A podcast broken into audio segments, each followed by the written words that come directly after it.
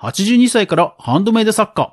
82歳からミシンを始め、現在では常に売り切れるほどの人気カバン職人になった G さんソーイング。親しみを込めて娘さんが付けたお名前なんですが、現在は家族でブランドを運営しています。元は電気工事士で、元来の職人気質から次々にこだわりの縫製をしていきます。どうやって人気作家に上り詰めていったのか、その背景には。それでは早速学んでいきましょう。おはようございます。クリエイターのかぐわです。いつもご視聴ありがとうございます。それでは今日のお品書き。G さんソーイングとは、ヒットの陰に委託販売と〇〇。圧倒的商品力がヒットの秘密です。それでは早速、ツイッターのまとめサイト、トゥゲッターというのがあるんですが、そこの2020年7月28日の記事です。83歳で洋裁を始めたガマ口職人さんの作るバッグがめちゃめちゃ可愛いです。え皆さん G3 ソーイングご存知でしょうか ?Amazon で書籍も出されているぐらい、まいわゆるグランドファーザー、グランドマザーインフルエンサーとしてはですね、超有名な G さんさん、G さんさんです。私、存じ上げなかったんですが、もう超人気ブランドになっていて、予約待ちというような感じで、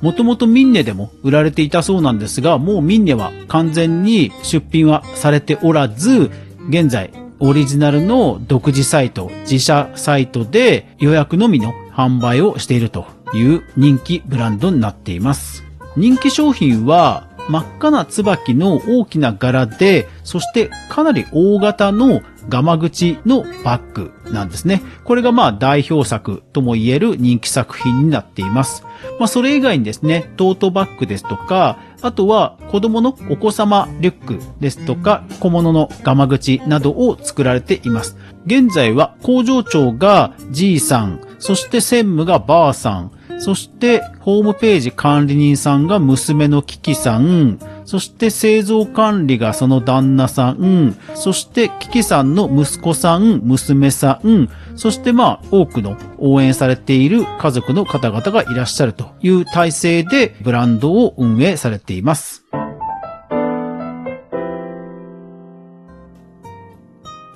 ネットでですね、この G3 ソーイング、ぜひ皆さん検索してみてください。今日1回ではですね、お届けできないぐらいもう多くの情報がネット上にはあります。今日はこの G3 ソーイングがヒットした要因を私なりの考察を中心にお届けしたいと思います。まずはヒットの要因です。公式ブログによりますと、お孫さんが作られたツイッターがバズったということを書かれています。確かに実際ですね、この G さんが、まあ、ガマ口バッグを持ってですね、作りましたという写真付きの投稿は確かにものすごくインパクトがあって、本当におじいちゃんが上半身タンクトップだけの下着だけの状態で手袋をして大型のガマ口、ガマ口バッグを持っているという姿がですね、まあインパクトがありまして、これがですね、14.6万いいね、そして3.9万リツイートという盛大なバズを生むわけですね。で、もちろんこの投稿自体はおそらくそのお孫さんがやられていると。実際ハッシュタグも10個以上ついていますので、SNS を分かっている方が投稿されているという形になっています。ただこの前の投稿、終える限りのツイッターは2020年7月21日なんですが、この時点でも実は9327いいねをもらえているんですね。つまりツイッターを始めた当初からこれだけの数をもらえているわけですね。この要因としては、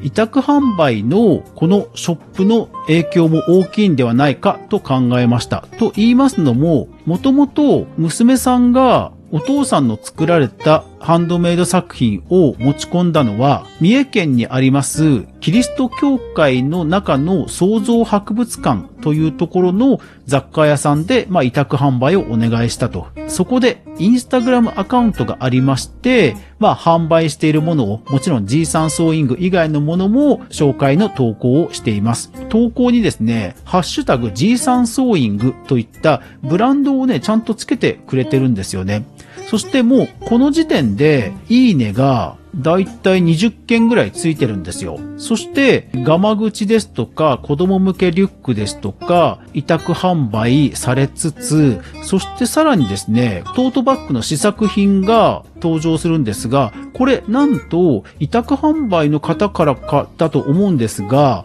かなりですね、こう試作品としてリクエストを出している感じなんですよね。そして、バッグなどにものすごくたくさんのポケットがあって、確かに超便利そうなんですよね。というように、まあ、ユーザーからの声もどんどん取り入れて商品が瞬く間に進化していってるんですね。そして、そんな中、お孫さんが作ったツイッターで壮大なバズを生むと。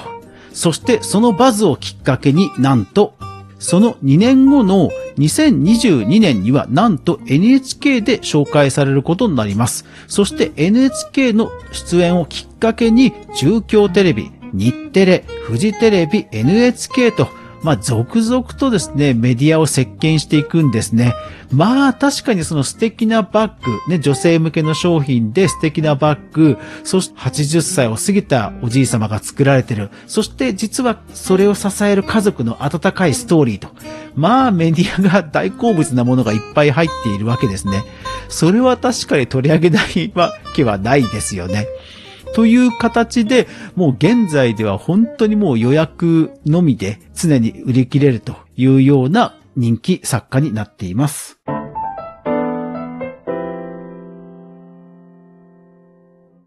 やっぱりですね、商品力、商品が良かったということが一番大きいとは思うんですよね。まずですね、そもそも娘さんが3人いまして、妻の陽子さん、まあ、女性に囲まれた中で、まあ、様々なおそらく商品の提案とかダメ出しをもらっていたと思うんですよね。そしてさらには、そもそものバッグの生地、テクスチャーや模様といったところも、まあおそらくその彼女たちのセンスがふんだんに多分活かされてるんじゃないかなと思うんですよね。公式ブログを読みますと、もともとその記事などは斉藤さんが生きがいとしてミシンを始めた、そのことを支えるべく、かなりの出資という意味合いで布地を与えていたというふうに書かれています。売れない頃はですね、本当にこう大変だったということも書かれています。女性ならではのセンスがあったんではないかなというふうに思うんですよね。そしてそういった委託販売などで実際のお客様の声をしっかり受け止めて製品にしていくとさらには、ツイッターでこんな投稿もあります。この容量とポケットの多さで税別5000円以下安いな。え、これで4980円 ?2 万円ぐらいかと思ったよ。はい。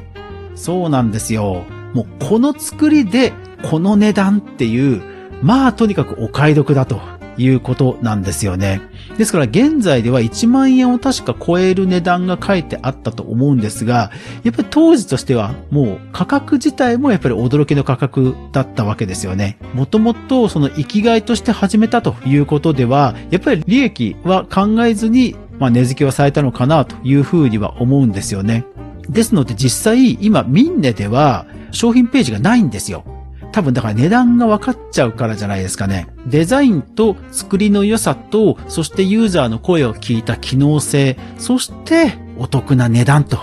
いう圧倒的な商品力